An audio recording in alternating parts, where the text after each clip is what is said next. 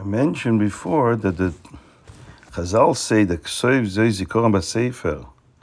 Basefer is a hint that Hashem already told to Moshe Rabbeinu that one day Megillah Esther will be written. The Al Alshich HaKadosh on his commentary on Esther brings a Yerushalmi. The Yerushalmi says that all Nevi'im and Ksuvim will be Nizbatel when Mashiach comes. They will come obsolete, except for Megillah Esther. So the question is, why is Megillah Esther different than all the other Sfarim of, of Nach, of Nevi'im Ksuvim? And the answer he says is because the Torah already said that Megillah Esther should be written. In other words, Megillah Esther's Megillah Esther was endorsed in Chumash, in Toras Moshe. That's why, just like the Torah, the Chumash Chumash Torah will be forever, even after Mashiach comes.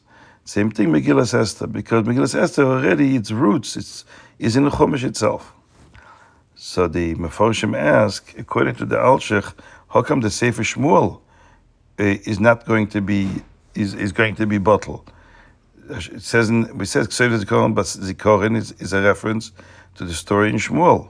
So then we have a reference for the Sefer Shmuel also in Chumash.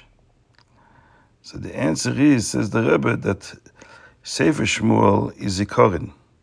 Zikorin a remembrance. You can have a remembrance through writing, or you can have a remembrance by remembering in your mind. You can find other ways to remember. But the reference for Megillas Esther is the word Basefer. That means here the Torah eternalizes the story of Esther in, in, in a written form, in the form of a Megillah. And that's why the Megillah itself, the, as part of Kisvei Kodesh, will be forever, even after Mashiach comes.